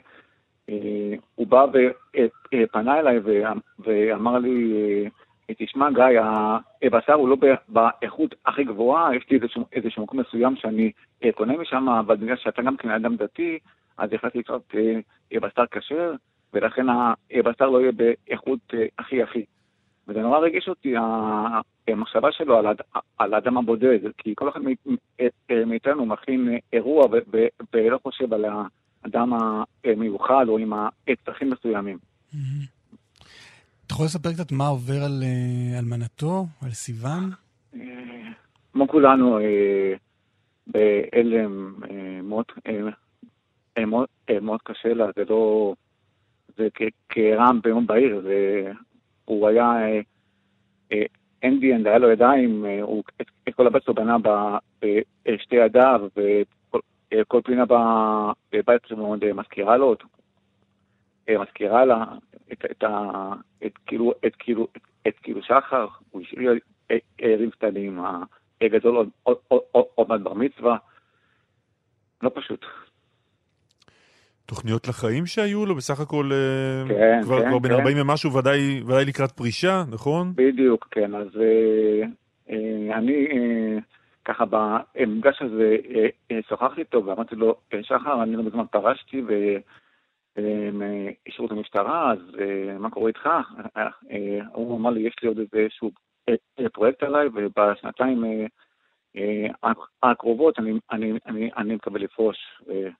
היו לו חלומות, הוא אהב מאוד רכבי אספנות, הוא פנה לאחד החברים שלנו שהוא מומחה בתחום הזה, והכנו לנו קורבט בצבע אדום, והכל בוואטסאפ, אתה פשוט מאוד קורא את זה ואתה לא יכול אה, להמשיך לקרוא, אתה אתה פשוט מתחיל לבכות, זה ענק. גיא פלדמן, חברו של רב נגד אה, שחר זאדה, זכרו לברכה, שכאמור אה, נהרג בשבוע שעבר אה, בתאונת עבודה בצה"ל, באגף המודיעין, בבסיס במרכז הארץ. גיא, תודה שדיברת איתנו, ובבקשה תמסור חיבוק גדול מאיתנו למשפחה. תודה, גיא, תודה. תודה. תודה רבה לכם, יום טוב. מודה שאירוע שקצת עבר מתחת לרדאר. כן, אה, זה משהו שאולי אולי לא היום, אבל יהיה צריך לדבר קצת על, ה, על הפער הזה של אה, אה, איך אירועים מהסוג הזה נתפסים ונכנסים אלינו, לתקשורת. אולי בגלל המסתורין של ה...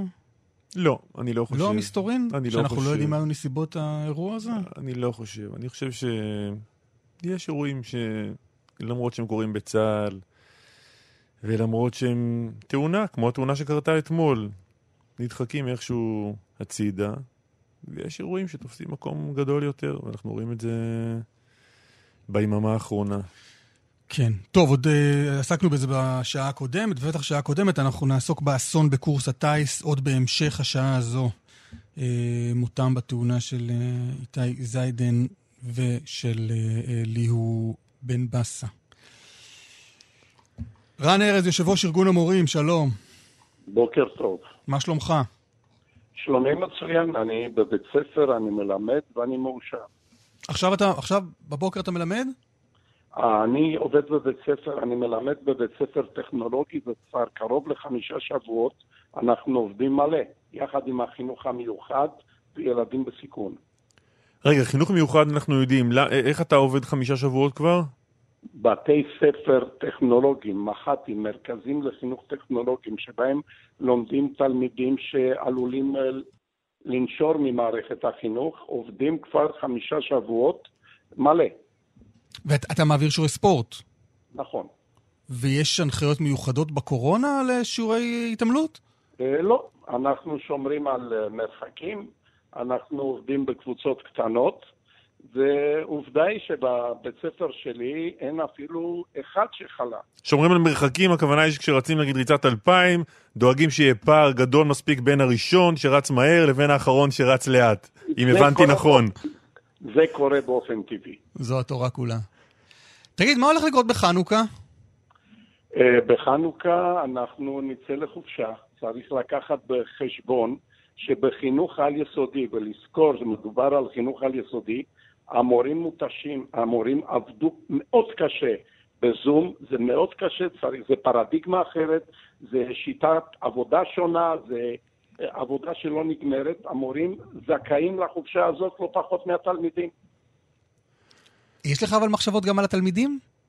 בוודאי. של, שלא, שנדמה לי שמה שהם זקוקים לו עכשיו זה לא לשבת בבית. אה, התלמידים העל-יסודיים, כמו כל התלמידים, עדיף שילמדו בבתי הספר, כי בית העבודה הפרונטלית היא הרבה יותר יעילה.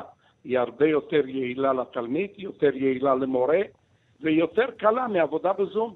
אבל צריך אה, לזכור שאנחנו לא ישבנו רגל על רגל או בבתי קפה, אלא, ולא בחל"תים, אלא עבדנו מלא ואפילו הרבה יותר קשה מאשר אה, באופן רגיל. לא, זה ברור, אין ויכוח על העניין הזה, זה הצד של המורים. נדמה לי שאסף ניסה לשאול אותך מה אתה חושב על הצד של התלמידים, כי המשמעות היא בסוף היא שהתלמידים חוזרים ללימודים אחרי, או חזרו, חלקם חזרו, חלקם יחזרו עוד כמה ימים ללימודים אחרי תקופה ארוכה מאוד, ילמדו ימים ספורים, והופ, שוב לחופש. אה, אני חושב שהתלמידים העל-יסודיים גם הם זקוקים לחופשה, הם עבדו מאוד קשה בזום, הם אה, בעצמם מתלוננים שהעבודה הזאת היא מאוד קשה, היא מתישה, אה, להיות מרוכז מול המחשב שעות על גבי שעות. אתה באמת חושב שהתלמידים, מה שהם צריכים כרגע זה... כשדיברת על המורים, אני איתך לגמרי. אני, אני, אני מכיר את העניין, גם לי יש בבית מי שלומד, ואני רואה כמה משקיעה, משקיעה המורה או משקיעות המורות. אני איתך. התלמידים, נראה, נראה לך, זקוקים כרגע לחופש? אה, אני חושב שכן. בחינוך על-יסודי בוודאי שכן. אני לא מדבר על כיתות א', ב', ג', ד'. הרי שר החינוך התראיין ואמר שהוא שוקל, הוא בודק את האפשרות לעבוד במתכונת של uh, uh, בית הספר של החגים ובית הספר של החופש הגדול. אל תשכחו ששם מדובר על כיתות א', ב', ג'. לא על כיתות אה, ז', ח', ט', י', י"א וי"ב, אלה תלמידים מגיל 14 ומעלה, הם לא צריכים קייטנות. לא, אבל הם כן צריכים חיי חברה, לפגוש חברים. הם, הם נפגשים גם אחרי הצהריים, אל תחשוב שהם נמצאים 24 שעות בבית. זה לא מדובר בסגר, זה מדובר בכך שבתי הספר לא פועלים, אבל אנשים יוצאים מביתם, נפגשים בפארקים, נפגשים אחד אצל השני, הנושא הזה הוא לא עוצר אה, במדינת ישראל. פשוט בתי הספר לא עבדו, אבל מבחינת חיי חברה, כל תלמיד ותלמיד מצא את חבריו. רן ארז, תגיד, יהיו מקרים שבהם אתה תגיד, למרות שמגיעה לנו חופשה, ובדין מגיעה לנו חופשה, נוכח המצב הקשה, נוכח מאות אלפי אה, אנשים שיושבים בבית מחוסרי עבודה, נוכח כל הקורונה, יותר חשוב לנו מהכל לחנך וללמד. אני קורא לכל המורים שאיתי בארגון, בואו נתייצב בכיתות ונראה לכולם מה זה מודל לחיקוי. יכול להיות, יכולה להיות סיטואציה כזאת מתישהו? אני כבר נותן לך דוגמה. על מנת לעזור לתלמידים לעבור את בחינות הבגרות, הבחינות חולקו לבחינות חורף ובחינות קיץ. אלה שלומדים לבחינות חורף לומדים בשיטת הסמסטרים. עובדים עד חודש ינואר, מלמדים אותם בצורה מרוכזת עד חודש ינואר, ולאחר מכן, הנה כבר מצלצלים, לאחר מכן אה, נבחנים. מפני שפחדו שהם לא יספיקו ללמוד את כל החומר לבגרות, האריכו את הסמסטר בעוד חודש. זאת אומרת שהמורים עובדים עוד חודש אחד אלה שמכינים לבגרויות חורף, בצורה מאוד אינטנסיבית, שעות נוספות, okay. אוקיי. ואף אחד לא בא לתקבל אותם. רן ארז, אנחנו לא רוצים כמובן שתאחר לשיעור שלך, אם הצלצול הוא בשבילך גם. אבל... אם התלמידים שומעים אותנו עד שהמורה מתראיין, הם יכולים להתחיל לרוץ. כן, נכון. אמ, רק כדי להבין, ה' ו' חזרו ללימודים, מי עוד נשאר לנו בעצם ומתי הם חוזרים? ז', ח', ט', י', י"א וי"ב. שמתי הם חוזרים כל אלה? הם אמורים לחזור ביום ראשון. יום ראשון כולם חוזרים? זה לפי מה שפורסם, כן. אוקיי. אה, רן ארז, יושב ראש ארגון המורים, אל תריץ אותם יותר מדי, בסדר? אה, אני אעשה כמיטב יכולתי כדי שהם יהיו מוכנים לשירות הצבאי. אה, זה המטרה? לא, שיהיו מוכנים, כושר גופני. אה, אוקיי, כי אמרת שירות צבאי, ספורט טוב לבריאות ולא רק לצבא. תודה רבה, רן ארז. תודה, תודה. אה, בשורות טובות לכולכם. בשורות טובות. חוזרים לאסון בקורס הטיס. מדריך וחניך נספו בתאונת אימונים, בהתרסקות המטוס. אתמול אה, פרח הטיס הוא רבת ליהו בן בסה, בן 19 מראשון לציון. מדריך הטיסה הוא רב סרן במילואים איתי, איתי זיידן, בן 42, משובל. איתנו חבר הכנסת אלוף משנה במילואים מתן כהנא, שלום מתן. בוקר טוב אסף וקלמה. הכרת את איתי. אה, כן, הכרתי את איתי, אפילו לתקופה קצרה אה, פיקדתי עליו. אה, אדם מאוד מאוד מיוחד, תמיד תמיד מחייך, מאוד נמרץ, מאוד ידען, מאוד עטן. הכל חשוב לו, באמת אבדה גדולה. קצת מחשבות שלך בעקבות האסון הזה אתמול? תראו, אה, זה, זה אסונות אה, שלא אמורים לקרות, ואני סומך אה, לגמרי על אה, חיל האוויר שיתחקרו את זה מאוד מאוד אה, לעומק כדי להבין אה, מה קרה שם. אה, בסוף אה, טיסה, טיסה קרבית זה מקצוע אה, מסוכן. אני יכול להגיד לכם שככל שאני חוזר אחורה... אבל כולם מדברים על הטיסה הזאת כאל משהו לא מסוכן, שלא אמור להיות מסוכן בשום צורה. אה, נכון, ובעצם אה, זה בדיוק היה המשך המשפט שלי, שאני לא זוכר אה, שהייתה אי פעם תאונה, תאונה קטלנית בטייסת מיון. באמת זה טיסות יחסית, המטוסים שם הם מטוסים בטוחים, הם מטוסים שגם אם יש להם תקלות יחסית חמורות, אמורים להצליח להנחית אותם בשלום. אה, ולכן באמת אה, יש פה שאלות גדולות, שאני סומך על חיל האוויר שיעשו את העבודה ויגלו מה היה שם. אבל, אבל ההערכות שלך הולכות למה? לאיזה כשל טכני? טוב, אני מבין שבאמת האופציה המובילה זה איזשהו כשל אה, טכני, שבאמת גורם לזה שפשוט ברגע אחד אי אפשר יותר לשלוט במטוס. זה משהו מאוד מאוד נדיר, באמת מאוד נדיר. ואולי, לא יודע, גם יש מרכיבים אנושיים, אבל אה, אני, אני מבין שהכיוון המוביל זה כשל טכני, אבל אני באמת אה, מציע שעם כל הרצון שלנו אה, לדעת כמה שיותר מהר, צריכים לתת לוועדת החקירה של חיל האוויר את הזמן למצוא מה קרה שם. אתה יכול רק לספר איפה אנחנו נמצאים? באיזה שלב אנחנו נמצאים בקורס הטיס? מתי זה קורה? כמה הכשרה יש עד כה לחניך? כן, בעצם אה, בחצי שנה הראשונה של קורס טיס, כל חניך מקבל אה, בין אה, 10 ל-15 טיסות אה, שנקראות טיסות מיון, זה נקרא צ'קים. זה בעצם השלב הכי הכי ממיין אה, בקורס טיס. אה, והם לומדים אה, במשך אה, שבוע אה, דברים מאוד אה, בסיסיים שקשורים בהטסת המטוס. אה, ואז אה, מתחילים לטוס עם אה, מדריך שהוא בעצם ממיין, הוא יותר אה, ממיין מאשר אה, מדריך. אה, וטיסות מאוד מאוד מלחיצות אה, לחניכים של אה, קורס טיס. ובעצם עם הטיסה הראשונה, אה, המדריך כמעט עושה הכל ונותן לחניך אה, קצת אה, אה, תחושות הגאים ודברים כאלה. בעצם בטיסה מספר 15 כבר אה, מיד אחרי המראה החניך אה, לוקח פיקוד על המטוס ו- ונותן את זה חזרה למדריך ממש לפני נחיתה. אני מבין שהטיסה המדוברת הייתה איפשהו באמצע, באמצע הדרך. אה, צריך לדעת שבסוף המדריך הוא המפקד של המטוס ויש אה, מערכת הגאים כפולה והמדריך תמיד יכול אה, לשלוט במטוס ולקחת בעת תקלה או משהו כזה. אתה זוכר את הטיסות האלה?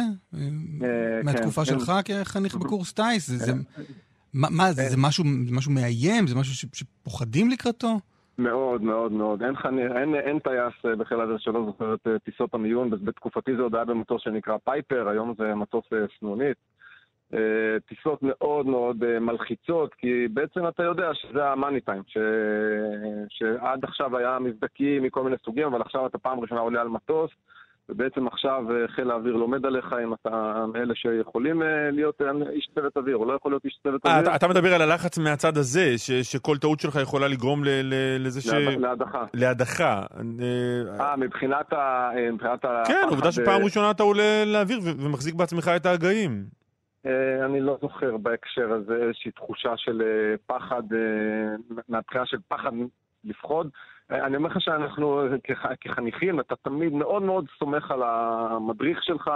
אה, אני זוכר בזמן, פעם אחת שקרה לי שמיד אחרי המראה עם... אה, אה, בשלב יותר מאוחר התנגשתי בציפור והיה איתי מדריך במטוס ומאוד הרגשתי נוח שיש מישהו שדואג לי וינחית אותנו בשלום. אה, מכיוון שהעניין הזה של, ה, של הציפורים עלה, ושמענו אותו גם, גם בשעה הקודמת, מי שדיבר איתנו פה מערן רמות, מה, תן לנו עוד מילה על, על החשש הזה. תראו, אה, ממה שראיתי בתקשורת, ושוב, אין לי מידע מתוך אה, חיל האוויר, מה שראיתי בתקשורת אז כנראה היה כתוב שלא מצאו שרידים של ציפורים, וזה אומר שכנראה זו לא אופציה המובילה. אבל ציפור בהחלט יכולה לגרום לתאונות קטלניות, כמו בחיל האוויר נהרגו לצערנו לא מעט אנשי צוות אוויר כתוצאה ממפגשים עם אה, ציפורים. אה, גם אני אמרתי שהתנגשתי פעם בציפור. אה, מה שיכול לקרות זה גם הציפור יכולה תוך כדי הפגיעה במטוס לפגוע באנשי הצוות, שזה פיזית, ממש אה, הציפור פוגעת באנשי הצוות ויכול להיות שהיא מנטרלת אותם אה, מלפעול וזה יכול להיות מאוד אה, בעייתי וגם זה יכול אה, לפגוע במערכות אה, מערכות ההיגוי או במנוע. אה, כן, זה גם יכול לגרום לדברים כאלה. חבר הכנסת אה, אלוף משנה במילואים מתן כהנא, תודה רבה לך. אה, תודה, ואני מוסר את אה, תנחומיי למשפחות כמובן. בהחלט, אנחנו מצטרפים. תודה. כרמל נגור, כתבתנו בשטחים, שלום. שלום, בוקר טוב. מה קרה הלילה באזור יצהר? כן, טוב, קודם כל נגיד שהפרטים של הסיפור הזה עדיין לא לגמרי ברורים, אבל ניתן את הגרסאות של כל הצדדים. שוטר משמר הגבול נפצע הלילה קל כשתושב יצהר פגע בו ברכבו בכניסה למאחז קומי אורי שסמוך ליישוב. השוטר אה, נפצע ברגלו וטופל במקום. זה קרה כשאותו תושב שמתגורר במאחז קומי אורי ניסה להיכנס למקום. יש uh, כוחות מג"ב בכניסה למאחז, הוא מוגדר למעלה משנה כשטח צבאי סגור, ולפי מג"ב, השוטרים סימנו לאותו תושב uh, לעצור בכניסה, והוא ניסה לחמוק מהם תוך פגיעה ברגלו של אחד השוטרים. במג"ב אומרים שהתושב הזה נעצר בחשד לניסיון דריסה ובחשד להפרעה לשוטר. מנגד, במאחז קומי אורי אומרים שאותו תושב נעצר באלימות ונפצע בפניו, הם פרסמו תמונה שבה רואים אותו מדמם. הם אומרים שבכל מקרה לא היה ניסיון דריסה מכוון, ויחד עם אותו תושב נעצר גם מאיר אטינגר. לפי מג"ב הוא חסם בגופו את הרכב המשטרתי שבו היה התושב העצור. היום שניהם יובאו להארכת מעצר בבית uh, המשפט, ושוב נגיד שכל הפרטים האלו הם כמובן ראשוניים, וברגע שהתמונה תהיה ברורה יותר, אנחנו נשוב ונעדכן. תודה, כרמל. השבוע הלך לעולמו יהודה מימון, המכונה פולדק. אה, הוא הלך לעולמו בגיל אה, 96, הוא היה חבר בחלוץ הלוחם בגטו קרקוב, הוא נאסר במהלך פעילות המחתרת נגד חיילים נאצים, שרד את אושוויץ, והשתתף, אה, לקח חלק בארגון אה, נקם של אבא קובנר, ועל כל הנקודות האלה בחייו של האיש המאוד מעניין הזה, נדבר עם אה, בנו, יאיר. שלום, יאיר. שלום, בוקר טוב. מה שלומך? אה, לא פשוט. לאבד אבא ואבא כזה שהיה מאוד קרוב זה לא קל. הזכיר אסף שאבא היה מהאנשים שבמשך שנים נאבקו בנאצים מאבק של ממש, גם אחרי השואה במסגרת אותה קבוצת נקם, אבל זה התחיל עוד קודם לכן, בקרקוב שבה הוא נולד, נכון? כן, אני חושב שהאיחוד של אבא, אם אני יכול להגיד אותו, הוא גם, אה, קודם כל היה שותף לפעולה הראשונה שיהודים עשו באופן אקטיבי נגד הנאצים. צריך להבין, באותה תקופה זה כמעט בלתי אפשרי. זה היה נקרא ליל הציגנריה. ב-22 לדצמבר 42 הם uh, התארגנו מחתרת יהודית בקרקוב, ובעצם ביצעו התקפה על uh, בית קפה, עד היום זה מצוין שם, שבו הם זרקו כל מיני בקבוקי מולוטוב מאותרים, uh, פגעו ב-20 קציני אס-אס שחגגו שם לפני uh, ליל חג המולד. בן כמה אבא היה אז? אבא היה 17, 17, 18, 17 אז בעצם, כן. אבל הדבר הייחודי הוא למה הם עשו את הפעולה בכלל. כי הוא תמיד אמר שהם, לפני שהם יצאו לפעולה, היה להם ברור שהסיכוי שהם ישרדו אותה הוא קטן. והם עשו את הפעולה הזאת ואת כל הפעילות שלהם בחלוץ הלוחם, כדי לכתוב שלוש שורות בהיסטוריה של העם היהודי. ככה הוא תמיד ציין את זה. שנוער יהודי לא הלך כצאן לטבח, אלא עשה משהו אקטיבי, למרוד ו- ו- ולהביע את זה שהוא שמה והוא נלחם. זה, הוא, היה, הוא היה חלק מתנועת עקיבא, שהייתה תנועה חלוצית, שהראש שלה באותה תקופה היה דולק ליבסקינד, לא יודע אם הוא קרוב אליכם שמה. והוא, אה, בעצם היו נוער מאוד אה, חדור אמונה, אבל אמונה מסוג מאוד מסוים. ניתן אולי דוגמה הכי בולטת לזה. כן. כי אחת השאלות שתמיד שאלתי את אבא, איך הוא יצא מתוך כל התופת הזאת, ואחרי זה כמעט שנתיים באושוויץ, הבן אדם הכי אופטימי ואוהב וחם ש... שפגשתי. ואחת התשובות שלו, שהיו מאוד uh, מהותיות, זה היה כי אני הלכתי לאושוויץ ולא איבדתי צלם אנוש. ולאורך כל התקופה שלו שם, אני חושב שזה היה אחד ה... בכלל, החיים. אחרי זה ייתן אולי כמה דוגמאות ייחודיות לשואה. היו המון סיפורים, אבל אני חושב שהוא הביא איתו איזשהו מסר מאוד חזק אה, להמשכיות שלנו. עד כדי בארץ כך... במיוחד, אבל של בני אדם. כן, יאיר, עד כדי כך שאם אני מבין נכון, התברר בהמשך שהוא הציל גם באושוויץ אנשים. כן, האמת היא ש... כמה, אחת הפעמים המרגשות, אבא שלי הרצה על ליל הציגנריה במוזיאון התפוצות באוניברסיטת תל אביב שם, ואני ירדתי איתו מהבמה וניגש איזה אדם כפוף, שככה נתמך על ידי הבן שלו, ניגש אלינו ואמר, אבא שלך הציל אותי באושוויץ, ובאמת סיפר את הסיפור שלו, שהוא היה, אומר, הייתי בתוך תעלה, והייתי כאילו כבר לא, לא אדם, ואבא שלך בא והוציא אותי ונתן לי אוכל, ולקח אותי לצריף, והשכיב אותי, ודאג שיטפלו בי. ואחר כך גם באופן מופלא הוא הציל עוד אנשים בזה שהוא היה שם אחראי על מין מסגריה כזאת, שיכלו לקחת אה, אנשים מתוך אושוויץ, וחלק מאושוויץ, אבל לקחת אנשים נוספים אה, ולהפוך אותם שם למסגרים, ובזה להציל את החיים שלהם. אה, אתה אומר הוא לא איבד צלם אנוש, למה אתה מתכוון? אני אתן סיפור קטן. אבא שלי הרבה להרצות בכל פורום אה, על השואה בעיקר, כי הדבר הכי חשוב לו בחיים היה להנציח את החלוץ הלוחם, את האנשים ש... אה, שלא שרדו. באחת הפעמים הוא הוזמן להרצות בבית ספר יהודי-ערבי ביפו. והוא התלבט הרבה על מה הוא ידבר איתם. אמר, הרוב שם גם באמת לא יהודים ולא לא מכירים את הנושא של השואה. מה אני אדבר איתם על הדברים האלה? זה לא יגע לליבם. ואחרי הרבה התלבטויות הוא מצא פתרון. והוא, וזה מה שהוא סיפר לי, שהוא אמר שבכל מקום, גם הכי קשה בחיים שלו, וזה מה שהוא סיפר להם, שהוא היה בתקופות קשות, והיה כמעט ליד מוות כבר הרבה פעמים, והוא אומר, בכל מקום שהייתי, היה מישהו טוב שעזר לי. והמסר שלו היה, בואו תהיו תמיד הטובים האלה, שעוזרים למישהו שנמצא במקום קשה. וזה, אני חושב, דבר, אתה יודע, למישהו שהיה במקומות מאוד קשים, באמת, היה גם בין מקימי המדינה, היה בפל ים, מקים חיל הים, אחר כך ניהל בסיס בחיל הים, תמיד. היה מצד אחד גם איש צבא וגם לוחם. עוד מעט נדבר אולי על הנקם, שזו תקופה מיוחדת מאוד. בוא נדבר על נקם. אני אומר, אבל בתוך כל זה, האנושיות והדאגה להישאר בן אדם. אני חושב שזה משהו שקשה לנו לתפוס, אתה יודע, להיות במקום שהחיים שלך באמת בסכנה, איך אתה מתנהג. זה איזשהו משהו שאתה יודע, כל אחד יכול רגע לעצור ולחשוב איך הוא היה מתנהג במקומות כאלה. אה, אז הוא באמת איזושהי דוגמה חיה, שחי את זה בלי, אתה יודע, באמת גידל אותנו בלי טראומה, זה גם משהו שעוד אפשר לדבר עליו. הנקם... כן, איך הוא חבר לאותה קבוצה?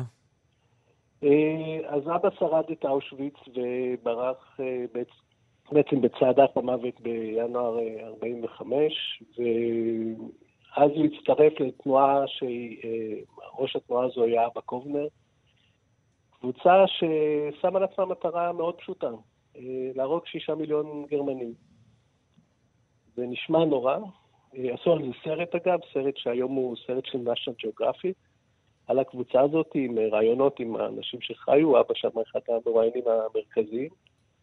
מאוד ממליץ לראות, כי זה באמת עשוי כסרט, אז אפשר להבין את כל המורכבות של התקופה הזאת ואת הלבטים שלה. ו... ובתוך כדי התהליך הזה של ה... בעצם הם ניסו, קראו בהתחלה קראו לקבוצה הזו הבריחה, הם ניסו לעזור ליהודים לעלות לארץ, נשאר ציוני כל הזמן. ואז הוא פגש את אבא קובנר, והם בעצם לאט לאט התגבשה, התגבש הרעיון של, ה, של הנקם. והם חיפשו דרכים אמיתיות, אה, איך... אה, בסוף הם, אחת הדרכים היה להעביר רעל, לשים אותו בתוך אה, אה, מערכת אה, מים מרכזית של, של עיר בגרמניה, וגם היה חלק מפעולה שהם ביצעו ב, של האסירים... אה, שזה הניסיון המפורסם ביותר של... שכשל, כמובן. הם עשו משהו קטן, אה, אתה יודע, יש, בן גוריון התנגד לזה, היה סיפור שלם, היישוב בארץ התנגד לזה, אבל הם, אה, הם הרעילו חיילים אס אס שהיו בשבי בגרמניה, מרחו את הלחם שלהם ברעל, ולא ברור מה בדיוק היו התוצאות של הדבר הזה. אבל מה היה חלקו של אבא? אבא היה חבר בקבוצה הזאת. אה, אבא מה היה... הוא עשה? מה הוא עשה בעצמו? הוא... הוא בעצם עסק מאוד בקישור, במימון של כל הדבר הזה. זו קבוצה שכל אחד לקח חלק, הוא היה בחלק של קישור, מימון וכל הארגון של הקבוצה הזאת, וחלק פעיל בביצוע של אה, חלק מהמעשים האלה. אבל לא היה יותר בצד, ה... היה לו כישורים ייחודיים של...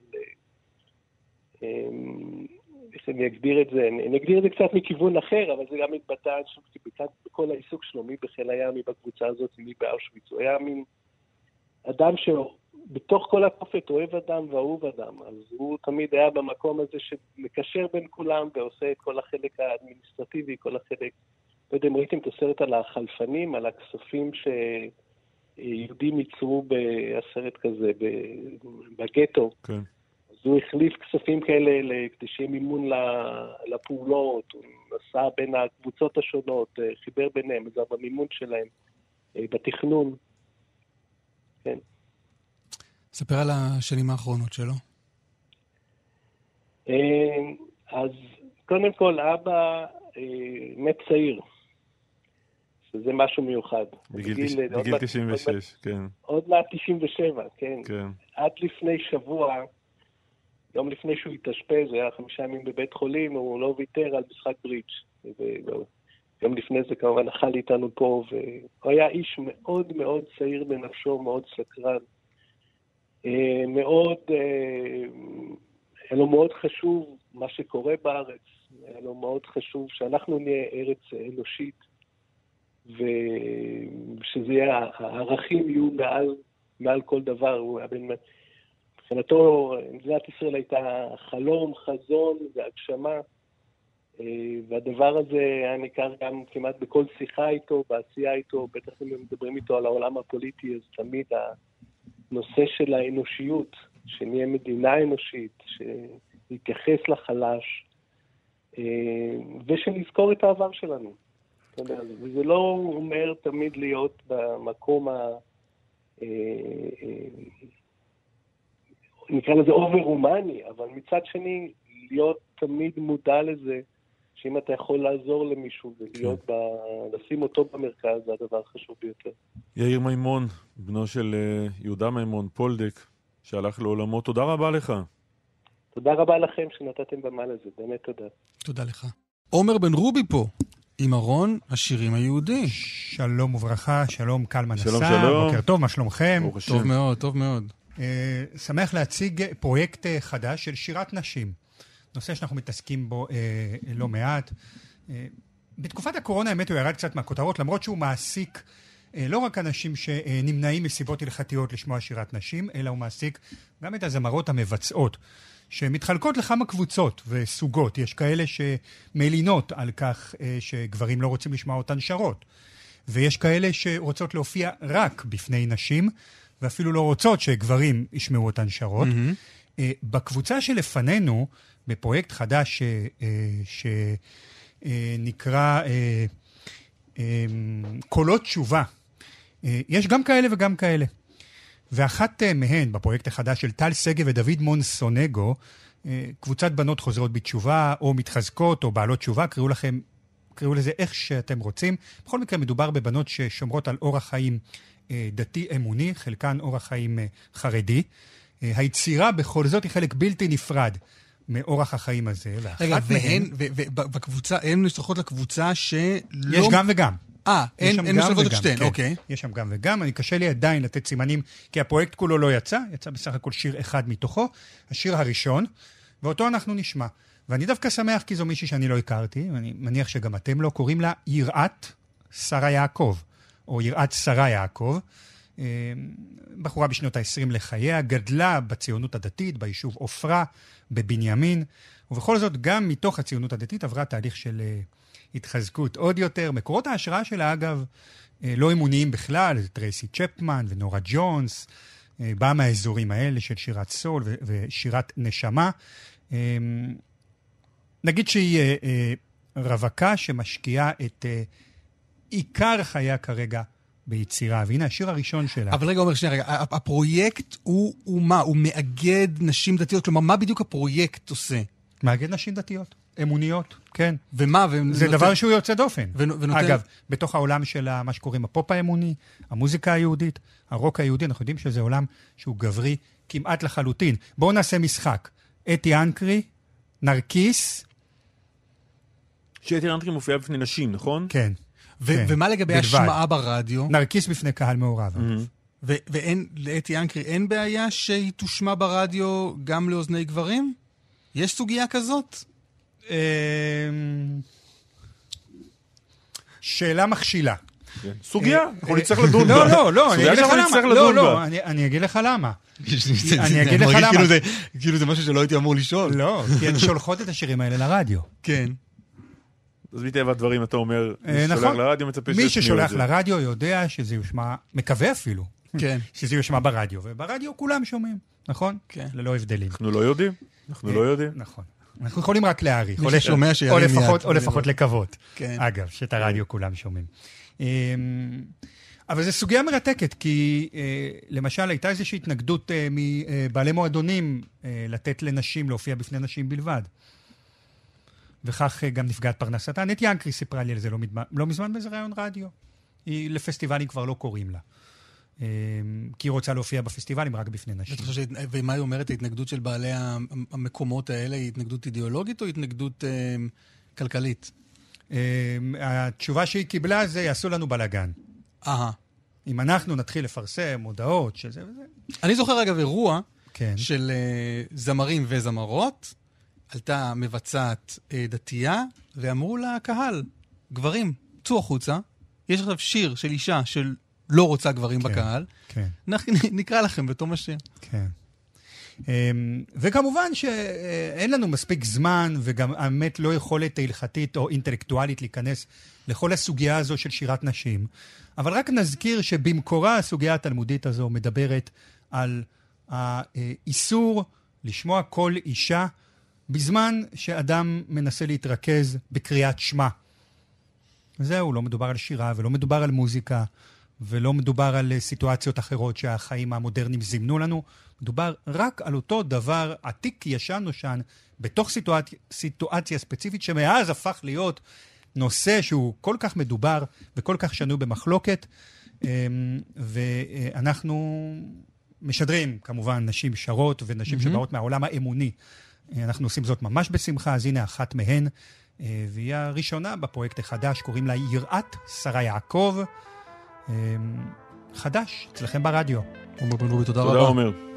בוקר טוב.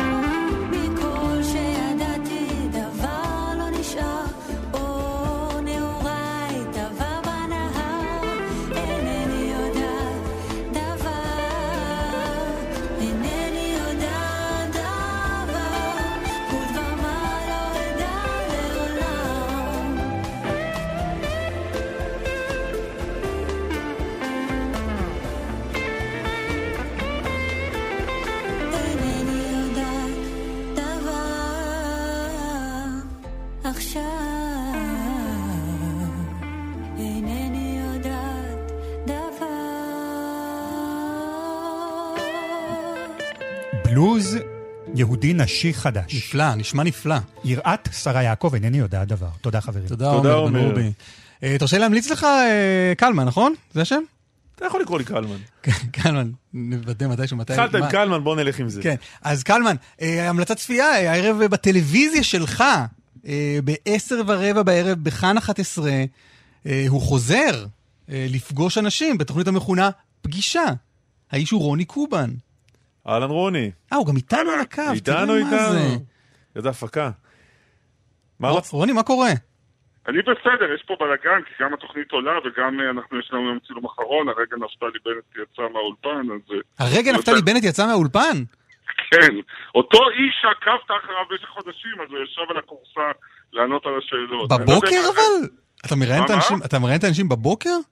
שמע, אני מתחיל בשמונה בבוקר, גומר בעשר בלילה, מצלם ארבע תוכניות זה ביום. טוב הבוקר, לא? אתה תופס אותם אה, עם קורי שינה קצת מבולבלים לא, אולי. אבל רגע, רגע, אני חייב להבין איך זה עובד. בנט לא, הרי... קלמן, הקטע הטוב באמת זה כשמבקשים, אנשים כבר קצת מתרגשים, אז הקטע הטוב זה שהם רוצים לשתות משהו לפני. אה. בוא נהיה קטן, זה הקטע הטוב. מה בנט שתה? אני לא יכול לגלות. ואם היית יכול נגיד, אז מה היית מגלה? לא, בנט- אה, רצה אה, אה, אמריקני. וואי, וואי, אמריקנו. זה מסביר הרבה דברים. אמריקנו. המון דברים. זה דיברנו בתוכנית אתמול, גם דיברנו על נטייתו... ל- תאוות האמריקנו שלו. בדיוק, ל- להתרכזות בתרבות האמריקנית. אז רגע, מה, כמה זמן נמשכת שיחה כזאת עם בנט? האמת, אנחנו מצלמים לפעמים שעה, שעה ורבע, שעה וחצי, עם פוליטיקאים זה לוקח יותר, כי... כי הם לא רגילים להתראיין ומתרגשים. לא, אתה מנמנם מול כל הממלכתיות והסיסמאות וזה, ואז אני אומר להם, זה תגידו אצל אופירה וברקו, או, לא יודע איפה.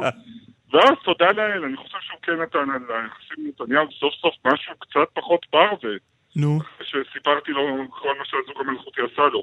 אבל עזבו, אני, זה ישודר, אני לא יודע מתי זה שודר, אני מפחד שיגנבו לי את זה. רוצים לדבר הערב על התוכנית של הערב?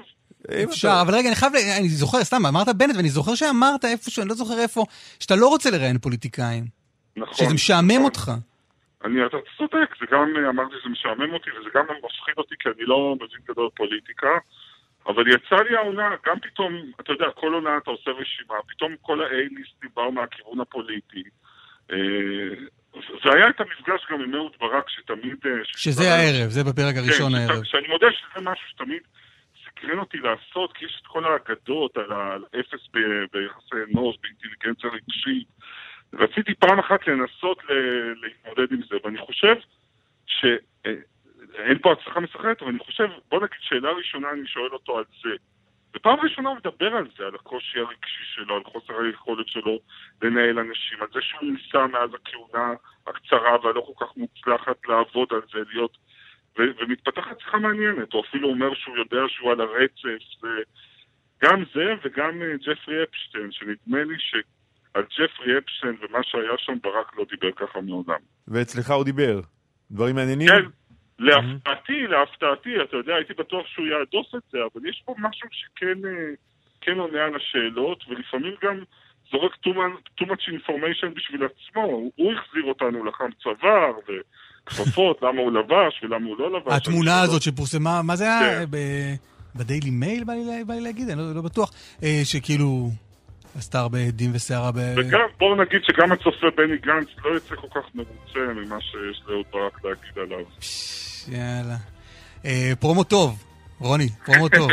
הערב ב-10 ורבע בכאן 11. הצלחתי במשימה. כן, רוני קובן עם פגישה. בהצלחה. לא, כי זה התחיל באיזה משהו קצת, אה, זה היה נשמע כאילו באמת אנחנו מפריעים לך באמצע משהו, והנה, אני מרגיש לא, שהתמקדנו. להגיד ו- לכם את האמת, האמת, נורא היה חשוב לי לדבר על זה איתכם, שה- שאנשים ידעו שהתוכנית חוזרת הערב, ופחדתי. הנה הם יודעים, היום כאן 11, 10 תודה, תשתה משהו פעם. הבאה לפני הפרומו. אה, איתמר דוגמן, אלה הגנה, אמיר שמואל, אהוד כהן, קלמן ליבסקין. סתם ליברמן להתראות.